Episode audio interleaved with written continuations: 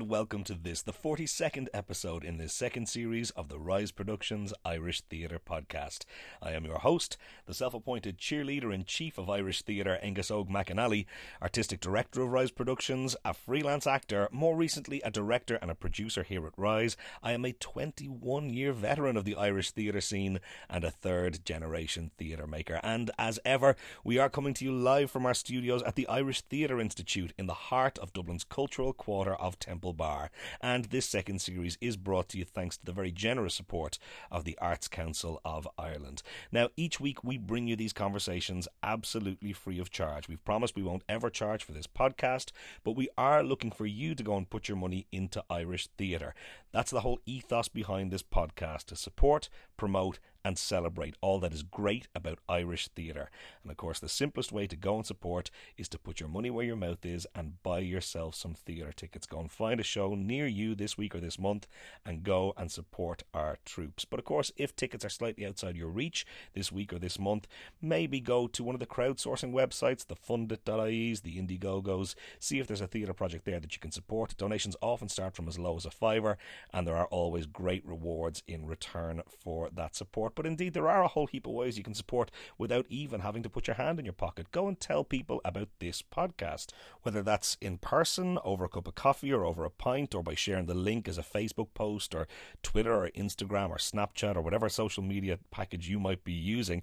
The more we can raise the profile of the podcast, more we can use the podcast to raise the profile of the guests and keep that whole thing ticking over. Do please go and subscribe to the podcast over on iTunes, but they are, of course, streamable and available for direct download over at riseproductions.ie. They're also available on Podbean and Acast, all those other podcasting services that you might use to get your podcasts. Do please go back and listen to our other episodes, both in this second series and the original series. Leave us a review on iTunes if you have a minute. That's a big help for us. Or you can simply click to rate us on their five star rating system. That really is a one click deal, doesn't take anything out of your day, but does a massive amount to help raise our profile. And as ever, you can follow us on Facebook. We are facebook.com forward slash Rise Productions Ireland, or you can follow us on Twitter. We are at Rise Ireland. And it's been another busy week here at Rise Towers. Unsurprisingly, I had a flying visit over to Edinburgh to enjoy the madness over there. Uh, a really hectic flying visit, literally just one night, but managed to cram in a whole heap of shows while I was there.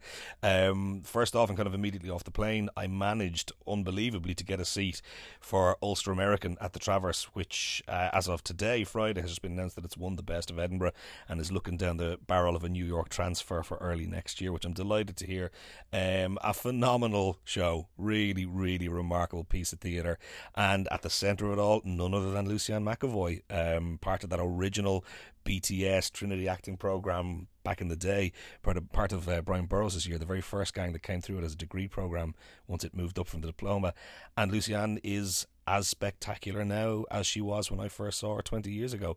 Um, just a phenomenal performance from her. So incredibly well cast as well, which helps, but just brilliant, firing on all cylinders. This incredible performance, um, holding her own against these two guys, just working her absolute magic. It's a really cracking piece of theatre. It's outrageous, it's wild, it's it's a thing to behold. Um, but I think it's going to have a reasonable life now by the look of things. Hopefully, we'll get to see it on Irish shores very soon. If you do get the opportunity, go out of your way to see that show. It was just really something spectacular.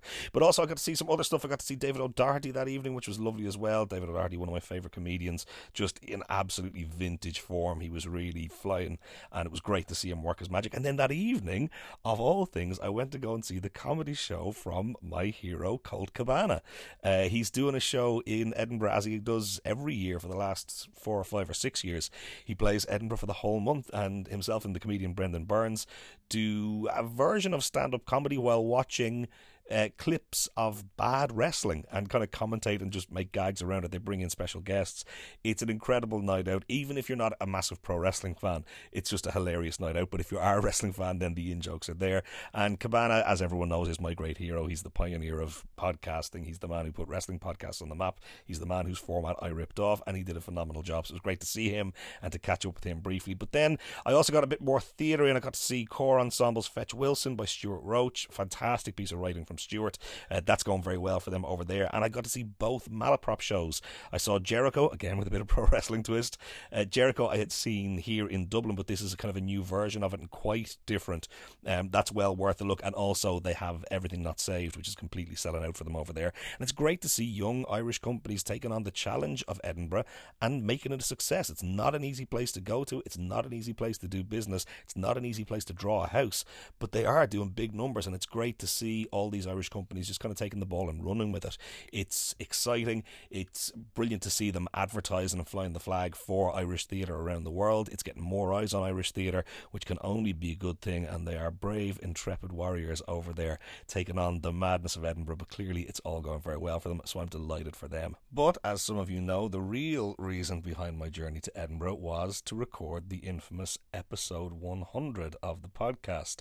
Obviously, we had 52 episodes in the first series, so now that we're in the 40s of series 2, it means we're fast closing in on episode 100. And this is something that I'd had in my head for a number of years and have had actively in the works for just over two years now on the basis that I thought at some point uh, two years ago we might be bringing the podcast back. And now that it's back, I obviously started working in earnest to make it happen. We nearly got it done a couple of months ago. Uh, it involved some international flights, but timings and schedules couldn't be worked out. But thankfully, the opportunity of flying over to Edinburgh afforded us the chance to do it. So I'm delighted to have it. I'm looking forward to letting you all hear it. It's the famous episode 100. It's ready to rock and roll. I think you'll enjoy it. And yeah, I just can't wait to share it with you. So, look, that brings us to our guest this week, who is none other than the fantastic Karen Ardiff, one of our very finest actresses in the country, someone who I've had the privilege and pleasure of watching for an awful long time, just working her magic on so many stages, in so many great shows for so long. She's just spectacular. Uh, I love her. I think she's an incredible performer. So let's get straight into this. Here she is, the brilliant Karen Ardiff the wonderful Karen Ardiff joining me on the podcast. How are you, my friend? I'm very good, Angus. Thank you very much. And you? I am very well indeed. Okay. Let us start, as we start every episode, with going back to the very beginning. Do you have an initial spark or a moment where things kicked off for you, where you went, this theatre thing seems pretty interesting? Yeah, definitely. I was very lucky when I was a child, about 11, to have been cast as a kind of an extra fairy in A Midsummer Night's Dream at the Abbey. Oh, wow. Yeah. Abbey so, debuted 11. That's not bad yeah, going. It's cool. So it's quite a while since I started there now. but uh, yeah, and that was absolutely amazing. Uh, I mean, I've subsequently worked with a lot of people who I worked with then, you know, yeah. uh, they're always horrified to know that the child is now somebody they're actually working with makes them feel terribly, terribly elderly. But uh, and that was directed by Tomás Mac Anna, so it was kind now, of that's a hell of a start. Yeah, it was amazing, and I, to be perfectly honest, I'm not sure quite how well it went down. okay. but, um, but it was amazing. And like, I've never forgotten a single word of anyone's character in that uh, piece, even though I had obviously no lines. I was in a kind of a, a, a costume you'd never put a child in now. It's very, very small amounts of chiffon and flowers in the hair and wandering around. That's incredible. So how did that even come about? Mm. Were you doing kind of speech and drama stuff that kids do yeah. and it just came from that?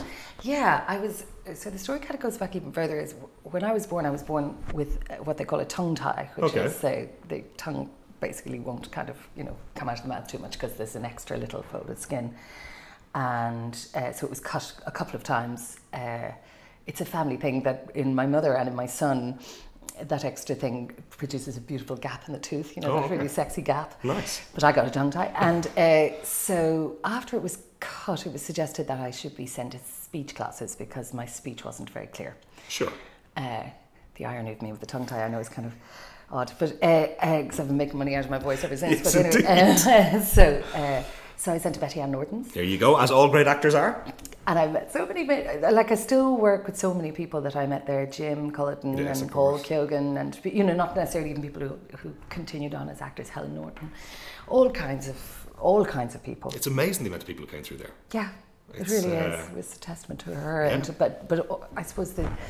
I suppose it seems also a little bit smaller in those days, but maybe more people are teaching now. But she certainly was a huge influence on a lot of people. Yeah. But it was through that that I was able to, and also I did my first voiceover before that in the really yeah about seven or eight. And that was kind of exciting too. I need to get my kids on that. That's my pension oh, yeah. plan right there. Oh, I yeah. think. Mine I, too. I think that's what we need to get sorted. Um, have you any amazing recollections from that time? I mean, eleven years old in the Abbey. I don't know. Are you blown away by the magic of it, or do you even know what it fully is to appreciate it at that age? I think I was blown away by the magic of it. Yeah, there we go. I think I remember the the rehearsal room. I was working there this year. Uh, and it's the same room. It was changed not at all. You can. I seem to recall, and I think this could be a false memory, that I can still hear the wonky step that on the on the. Um, you, you, know, when somebody walks across this kind of a loose yeah. paving stone, that always reminds me of rehearsing the Abbey. Incredible. And I feel like I can remember that from being a child, but perhaps not. Uh, That's amazing. And hearing people speaking those words, I remember particularly the part I really was blown away by was Helena, and that was played by the late great Susan Fitzgerald. Oh wow! And, uh, yeah, just even the lovers were like Susan Fitzgerald, Ní Gráinne, Des Cave, and Stephen Brennan. Like, come awesome. on, come on, That's deadly. um, so at that stage, was it this? Was it just something fun that you did? Kind of okay. Well, I'm heading towards teenage years. This is crack. I'm kind of having a good time. Or at that stage, did you have an inkling that you go, I actually might like to do this? I think I was fascinated by it, and I think that any time I had a little bit of spare pocket money, I would buy.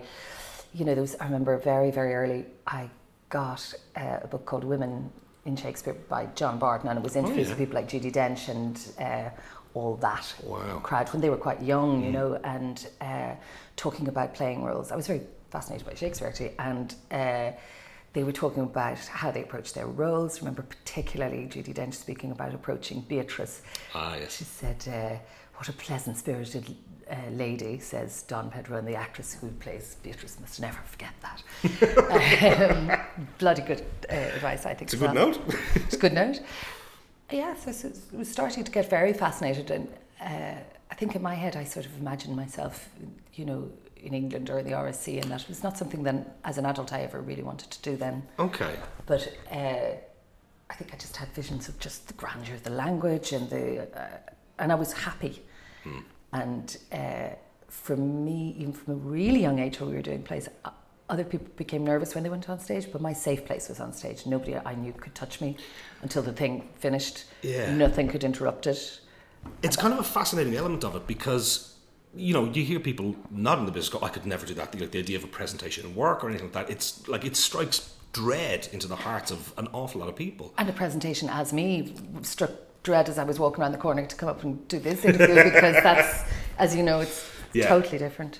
Um, but it is incredible how there is something energizing, something clicks, and it feels right. And clearly, mm. from a very early stage, you were feeling this is this is where I'm at home. It just feels right. Yeah, and there's also things I went to, and uh, to, this is gospel truth. My uncle took me to see uh, Death of a Salesman at the Gaiety, and I always remember Ray McAnally. There you go. Uh, for some reason, this struck me looking from one son to the other as they were eating dinner, going, did, did he get the job? Did not quite being able to insert himself into the conversation. And that, you know, it's moments like that, I think, where you just kind of go, no, this is important. Yeah. What this it's is illuminating. It's kind know? of amazing. So then, when the decision was made, okay, I want to go and do this for real, mm. what was your magical route into the business? Well, I was very lucky in that the year before I left school, the Samuel Beckett Centre had its first uh, intake. Again, where all great actors go. I don't know. There's lots of places they all go now, uh, but um, and I started there. Uh, I I did the interview, and I was told that if my results were good, some people were just taken straight in, like my pal Ross Dixon, and. Um, they, then other of us were told that it would depend on our leaving results, and then I got a letter to say that I hadn't got in, so I was going to do English and philosophy. And then I got a letter to say that somebody had dropped out or hadn't chosen to take it and that I had a place. And wow. I was just so excited because I was also was so excited about going to, to Trinity. Yeah. Living in town, being away. And oh. it was was this the like the academic course or the the, voca- the more vocational practical? It was the one? academic course okay. actually, which was the one I applied for. It was a four-year course. Yeah. Um, I had sort of already set my sights that I want to be doing stuff in players, which you were kind of yeah. allowed to do in those days. Yes, indeed. And and that was just four years of magic. Yeah.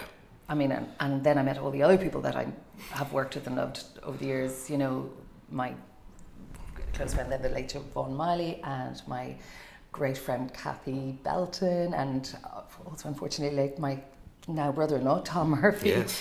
and uh, all of those just wonderful people. Paul Keoghan was there as well, of course, and Jim, and we, they, we all followed each other around and, uh, and met all the new, just fantastic people. Richard Cook, yeah. now my agent. It's so weird, really. You know, you see the people now who are the younger people now who are absolutely just awesome, awesome, awesome, and so kind of fun and focused and light-hearted and serious-hearted. And you just look at them going, you're just meeting your, your lifelong yeah pals. It is kind of remarkable. I mean, like I, I was away at the weekend to see the wonderful Judith Roddy in translations yeah. of the National, and like that, you know, it's next year we'll know each other twenty years. But it's that yeah. thing of you. Go, there's something about meeting someone in, I guess, those formative years, but also in the way that we work together. That's right. It forges connections and bonds that are that you don't really get anywhere else. I don't think. I don't know because I've never been anywhere else, oh, but I assume that certainly it feels like you form bonds very, and the fact that you keep meeting people at different stages, uh, doing different projects that yeah. bring different things out of you, or have diff- you have different relationships. It's a pretty fascinating thing, to, way to spend your life. How have you found those relationships progress? I mean, I guess both kind of just in the personal sense, but also in the in the professional sense. That to keep coming back to working with these artists again and again, and what that does, because in the way that you know there is no longer the Abbey Company, but the idea of these great Russian ensembles or whatever, mm. it does feel to an extent that Dublin is kind of an extended ensemble, and you do come back yeah. to work with the same people a lot. Yeah, and I think your understanding of what they do deepens as well. You know, like I would have worked, say, with Jim and Paul Meade as an actor, yeah. and you know, and, and uh, all those wonderful artists, and. I'm thinking of the Ash Fire that we did years ago, uh, many many years ago now, which was just recently done again in the Lir, an extraordinary production by Maisie Lee, and uh, the wonderful actors in it. And yeah.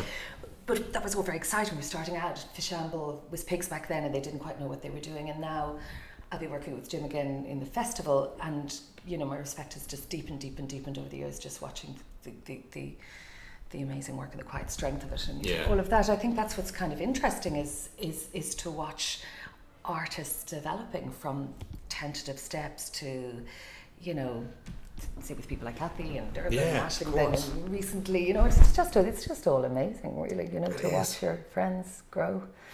Yeah, there's kind of there's a special enjoyment in it too because they are your pals and you like yeah. to see people going well and to see you know, you know, from starting off at, at that kind of base level, then everyone's just building up and making it all happen. Mm. It's uh, I do I love that sense of the community about mm. what we do, and I think in terms of like when the chips are down and you need people to rally around, I think people really are oh, there yeah. for you. And oh, I think yeah. in a in a business and an industry that's as tough as ours can be, mm. I think that kind of support is key. Yes, I agree. I really do.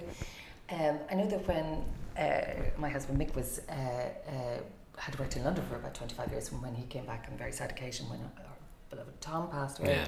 he could not get over the theatre community and the community at large, but particularly the theatre community, and how they just uh, rushed in. Yeah. And the outpouring of, of love and support and, you know, just love. Yeah, it matters as well, doesn't it? Mm. I think it counts. I think it makes a difference. Because uh, I said it can, it can be tough. Talk yeah. to me then about the time at Trinity, making, making all these incredible uh, relationships and friendships and mm. you know artistic partnerships and stuff. So then, when you come out into the big bad world, how mm. big and bad and scary is mm. the big hmm. bad world? Well, it was funny because uh, I had a couple of very very lucky happenstances very quickly after. So of course I was temping and you know I'd learned to type. And all of that kind of thing in the days, and somebody else typed something for you. I suppose now nobody does it.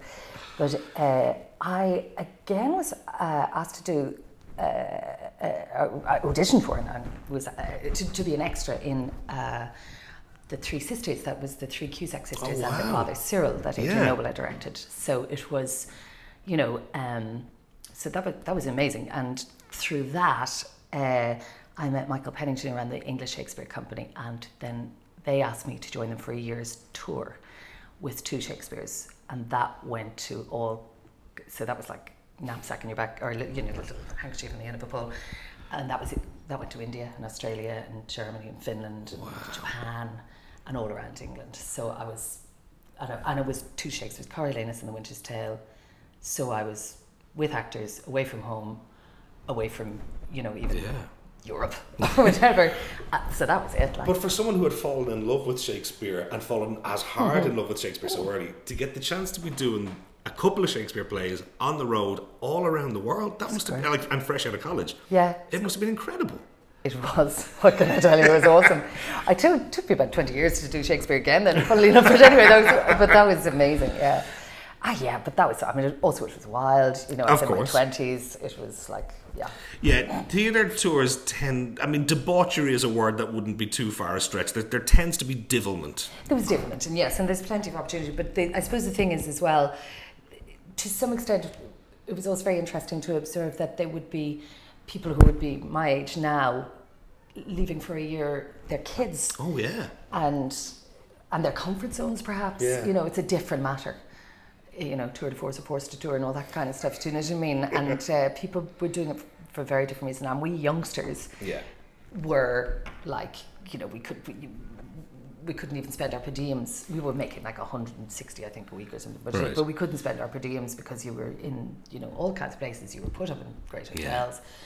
Um, and you came home to find basically a year's worth of wages there. Like, it was awesome. It's a pretty. It's a pretty happy gig. that was a pretty happy game. Um, and to see so much of the world as well. I mean, I know when you're you're gigging, you don't get a massive chance to do a huge amount of sightseeing and that, but We you get to did. see a bit, did you? Yeah, we did. We saw a lot. Great. We did. We saw a lot. But it became a kind of weird, like, uh, there was a sort of a strange competition uh, that kind of arose, you know. You'd come in and you'd say, oh, we just happened to run into this Hindi wedding and it was absolutely beautiful, invited. And then somebody else would say that was nothing that they had witnessed a Buddhist ceremony that happens once every 60 years or something. And they were, you know, it was just kind of competitive fabulousness. And as you look back on it now, Hmm. the idea of again early stages in the career to have a solid chunk of a full year on the road like that, just to keep doing it and clocking up those flying hours on stage in front of audiences and in front of diverse audiences, must have been invaluable. It was, and uh, and also there was a kind of a rolling understudy sys, uh, uh, system, yeah. Uh, so, for example, at one point in really lovely theatre, I got to play Hermione Oh yeah. to Michael Pennington's uh, Leontes, which was kind of mad. uh, but uh, do you know? So there were little carts like that, uh, uh, and also I remember I was very young, so I remember learning things like you know an older actress coming in and saying. Uh, do pick up your costume, darling, because Petra will have to pick that up if you don't There we go. and never forgot, of course, blushed crimson and never, ever forgot, you know, Yeah. that, that you're actually, especially when you're on tour for that amount of time, just really getting a chance to observe what everyone's job is. How crucial is it to have someone like that who'll gently take you under their wing and show you the ropes early on in the career? I think it's Vital. isn't it? Because it stops you making a farce of yourself, Yeah. basically, doesn't it? You know, and uh, uh, and it's, I, it was always kindly meant. Yeah. Uh, you know, any I, I never encountered anybody who lorded it over you or tried to show you your mistakes in any way other than, you know, I'm, I'm going to tell you so you don't make a mistake in front of somebody else. Yeah. You know what I mean? Yeah, I mean, like, I, I think learning from your mistakes is great. Learning from someone else's mistake is a hell of a lot easier. I think there's a lot to be said for it. But also, I do think that there is there is that thing when when actors do go out of their way to look after other actors and go, I just you see something in someone and go, I I'm going to look after you, and it means an awful lot to people when I mean I've had a couple of people over the years kind of just gently go, hey, how about this, and you know, and I just I think it's in, invaluable as well. Yeah, I think it is because it, you know it can be a strange one really because you know they're really about the nuts and bolts of it because you, you know you can find yourself at any age in a play where you're you're your your your job is nothing but to be supportive to this young person who's really leading from the front. You know, has all the lines and uh, is the one with all the stamina. And Yeah. I've come across that many times. And then you can just sit back and awe. You go, I'm not going to teach this person anyway. I'm going to sit back and be sort of grateful that Let they're them work their magic. yeah, but I will also be grateful that there's such, you know, that there's such leaders, you know, and that they're they're that they're taking all this responsibility that they need to take. It's very exciting. Talk about coming back from a tour like that then. So as you said, like you've had this incredible thing all around the world, working flat out, loads of money. Presumably the happy reality of that doesn't necessarily continue indefinitely. And I don't remember it very well coming back. I mean, I remember going into a sort of. Uh, it's funny because I sort of sometimes you remember getting jobs and you remember doing them and you remember. I think I had a couple of experiences where somebody was unable to continue and I ended up taking over roles because nobody had seen really the stuff Right. that I had done bored. But but the my agent, uh, the Lisa Richards agency, had come over to see it, so I had that backup there right. by that stage, which made a big difference. Yeah. And uh, I don't know. It's funny. Like most actors, I sort of feel that this year has been very good, but mostly people perceive that you work more than you do. Yeah, kind of thing. it's always do you know the what. I mean? And I sort of feel that probably I've had a lifetime of being perceived to work more than I do. uh, so I don't quite remember the specifics. I remember that I did some temping then, uh, but then after that, I Yeah, because my, my recollection is that it it feels to me there was a long period of time where you were practically on the Abbey stage every night. There was a good, certainly I did a good stretch, yeah. Yeah.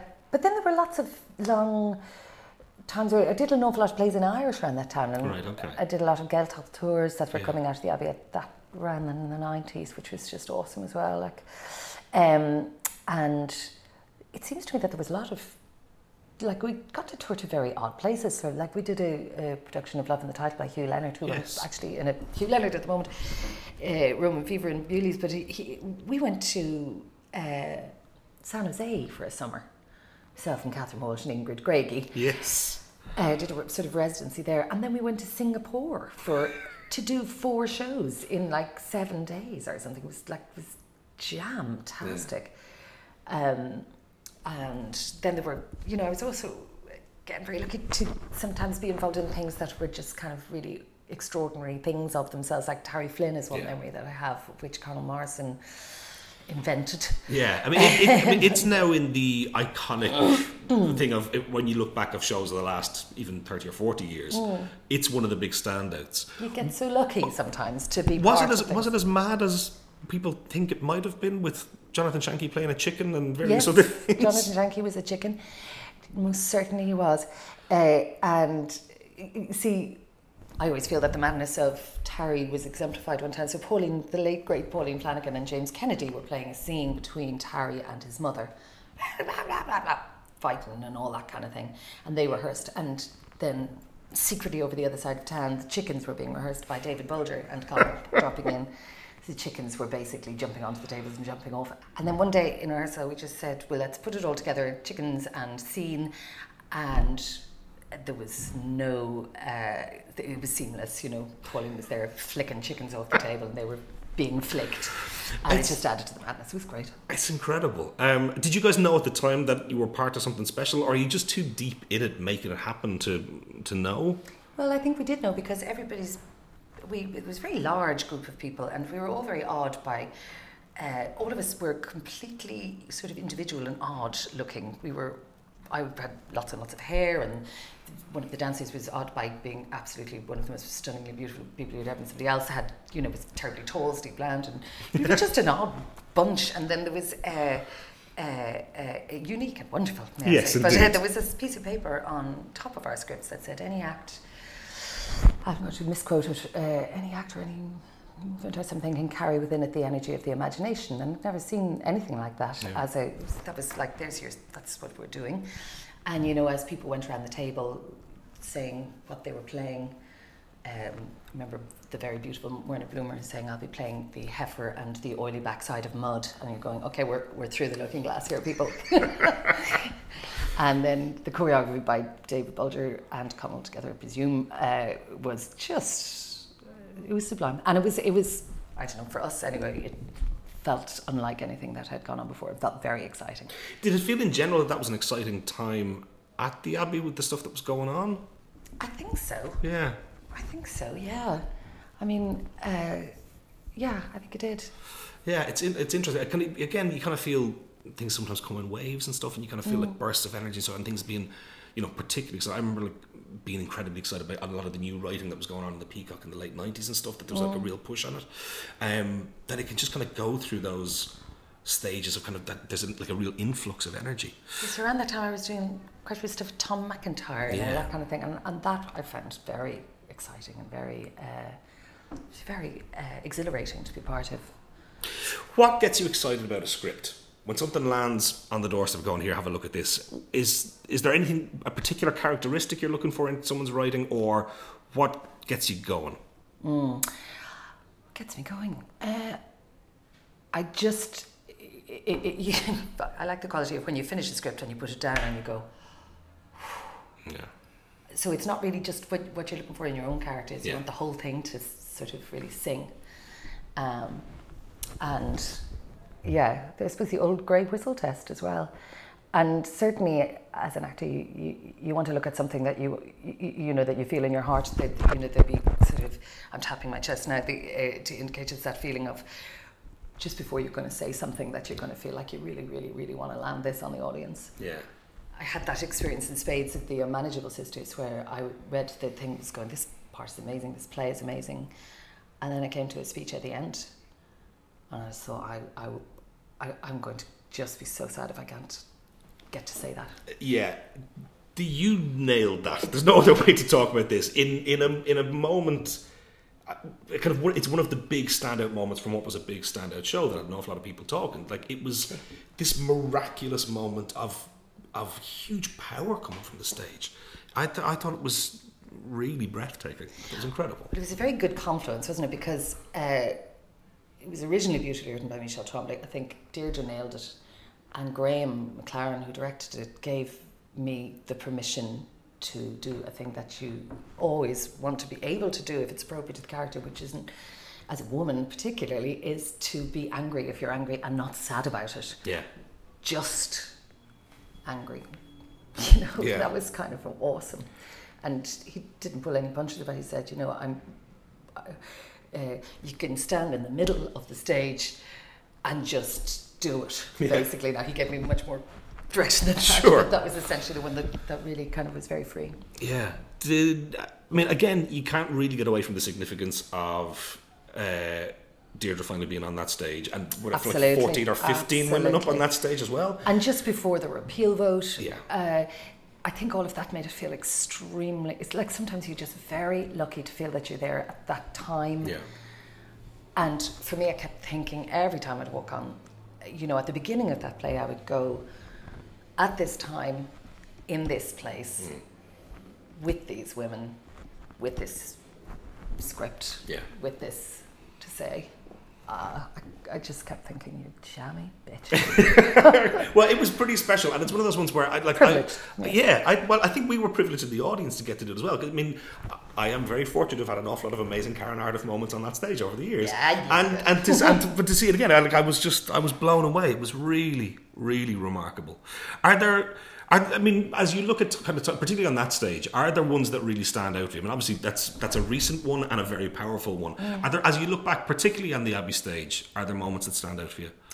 Yeah, I suppose so. Uh, I one that always comes back to me that I loved doing was uh, Good Evening, Mr. Collins. Yes. Now I got to play all the parts, which was great. So I don't know. I, I'd say sometime they'll do it and they won't. you know, because it, uh, it's probably better to have somebody playing all the. Uh, I just loved.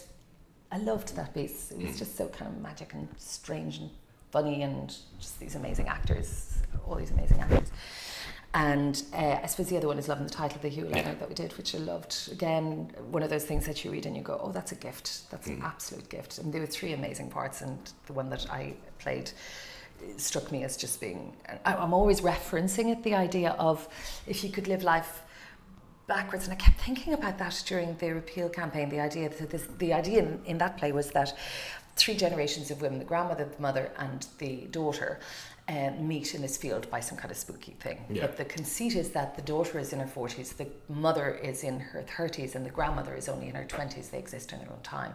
So through the course the action of the play the, the grandmother finds out that you know uh, things that she was devastated and castigated for, like, you know, unwanted pregnancy and all of that kind of thing is perfectly normal there. And it absolutely, completely destroys her, except she then finds a resilience. Yeah. And I remember thinking, uh, you know, at certain times recently, I was just thinking maybe for a lot of people it becomes unthinkable that something that, that, that has threatened to consume you and destroy your life and deaden your life can that, that, that can just all go away. You know what I mean? And uh, so many of the stories that came out around the, the repeal thing, I found Yeah. just absolutely uh, terribly sad. And, and uh, obviously, and uh, they reminded me of that.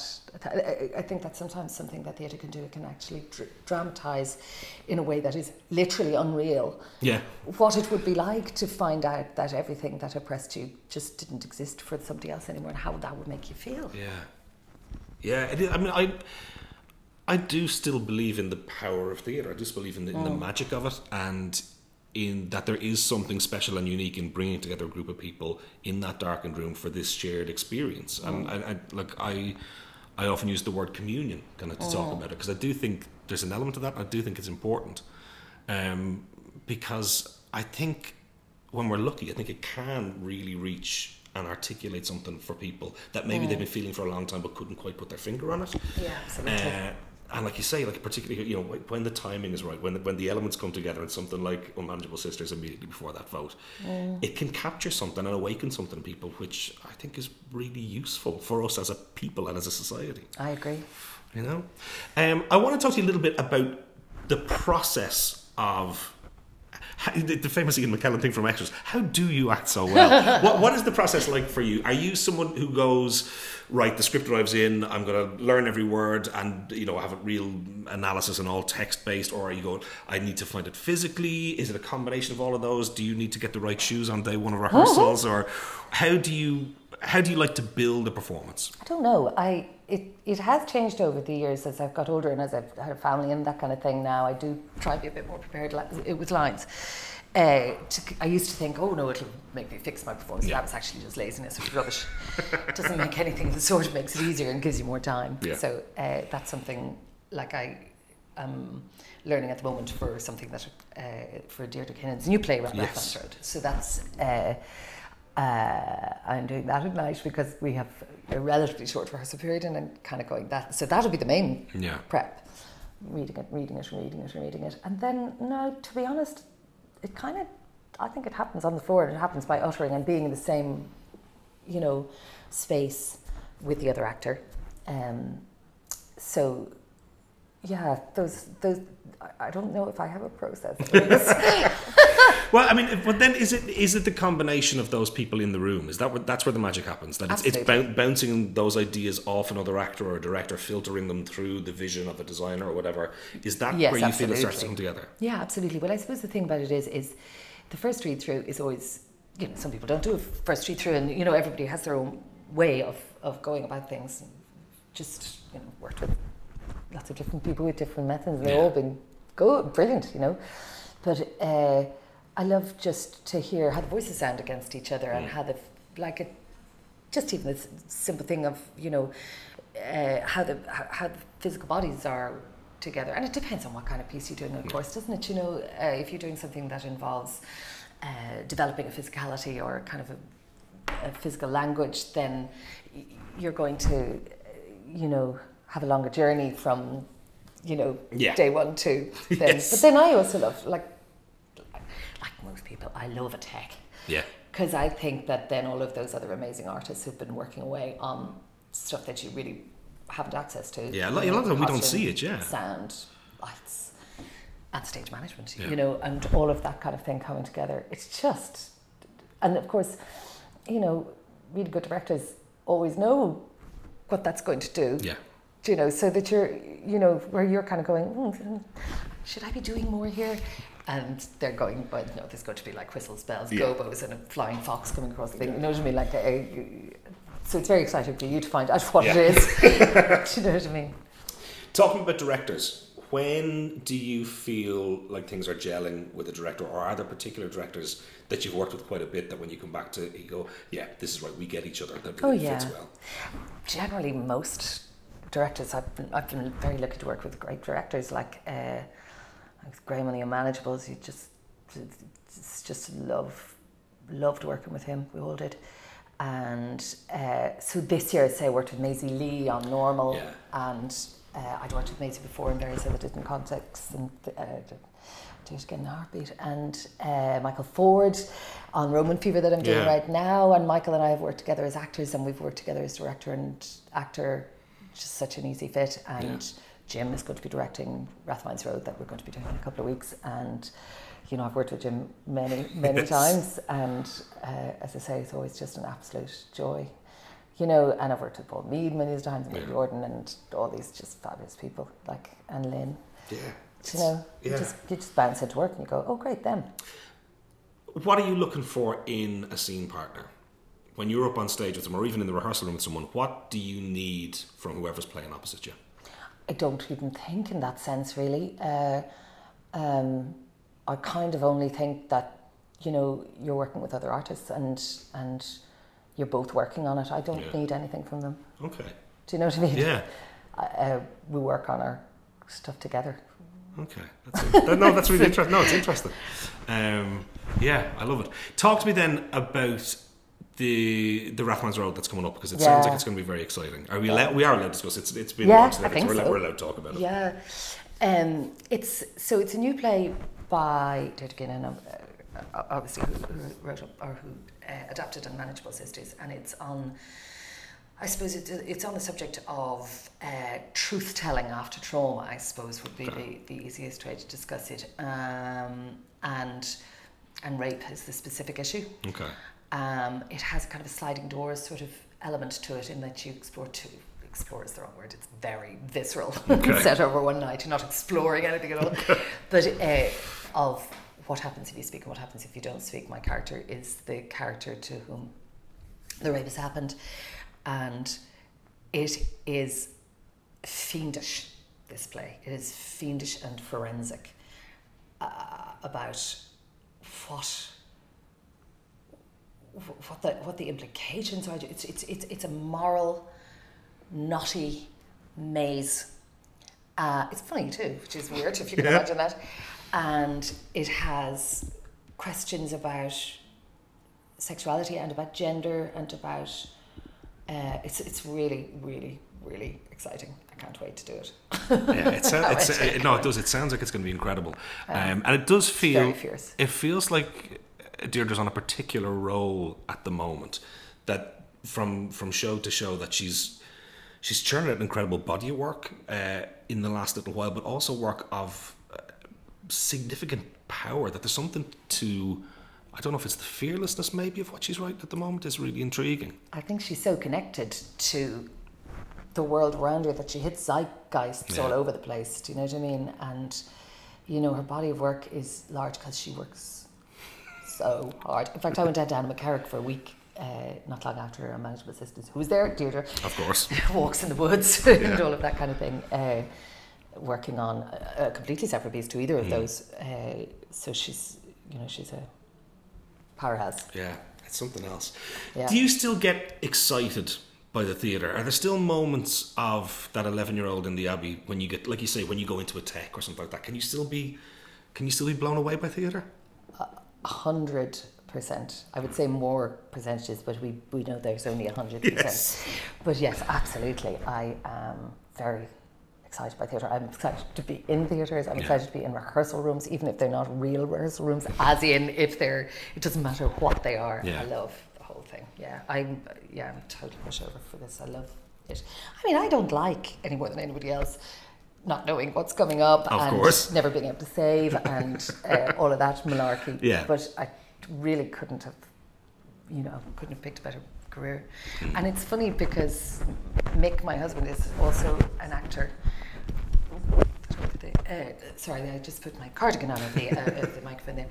And it's actually been a really lovely profession to raise a child in for us because we we have the luxury of having the two of us and yeah. our work has often dovetailed so that you know we have a lot of time to spend with him which we might, maybe wouldn't if we were in uh, work that had more, yeah. more regular well, hours. Well, that's the, I've been talking to, in fact, talking to a couple of dads in the business mm. about this mm. recently. Um, and it's that thing of you know if you have to go out on tour and you're going to be away for a while or whatever that you know those times are hard mm. but if you average it out over the year there's every chance that you know you or Mick clocking up more hours. Yeah, uh, very lucky. Than you would be if you're you know dropping a kid to crash at seven in the morning and picking them up again at seven on the way home if you're you know doing the standard office commute thing.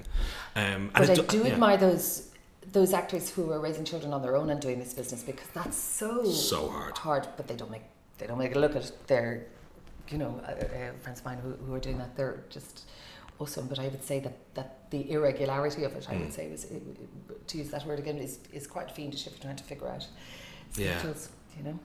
Um, are there unfulfilled ambitions? Are there things you'd still like to do? Are there parts you'd still like to play? Are there any particular burning ambitions?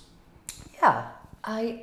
Um, i st- I'd still be so curious about playing Beatrice. In, yeah. um, but just because for some reason it was just sparked off me early. I'd love to play Pauline in Winter's Tale. I'd love to play you know, a couple of Shakespeare's. In terms of um, my own ambitions, I just love to keep finding parts that excite me because uh, as we always say to each other you always get the part you never heard of or you you know the thing you never heard of coming because yeah. you can you know things which have been brewing in other people's minds and other people's arts budgets and all of that kind of thing just suddenly you know come up and you go wow that that's mm. fabulous but uh, it would be nice to you know be nice to to yeah just keep going it's really great yeah I, I, I, I do think that's uh, that's a real drive for a lot of us. I just, I just want to keep doing it. I love doing it. I want to keep going. The parts you'd like to do. Yeah, you know, like I just can just keep lashing away. It's yeah. uh, it's it's it's really exciting. Um, do,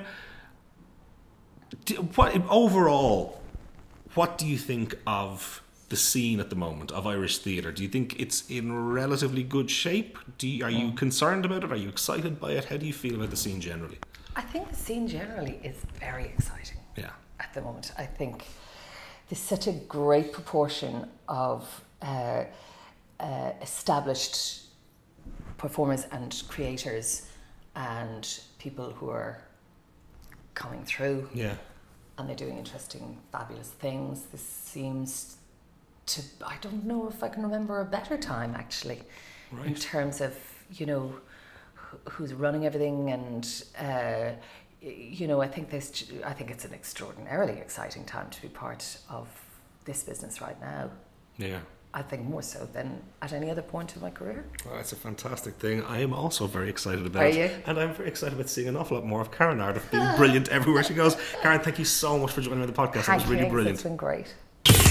So there you have it, the great Karen Ardiff. So wonderful to have Karen on the podcast at last. Such a brilliant, brilliant actor, someone I'm just a massive fan of, and so great to get her take and her insight on life in the business. Really, really enjoyed that chat. Fantastic to have her on.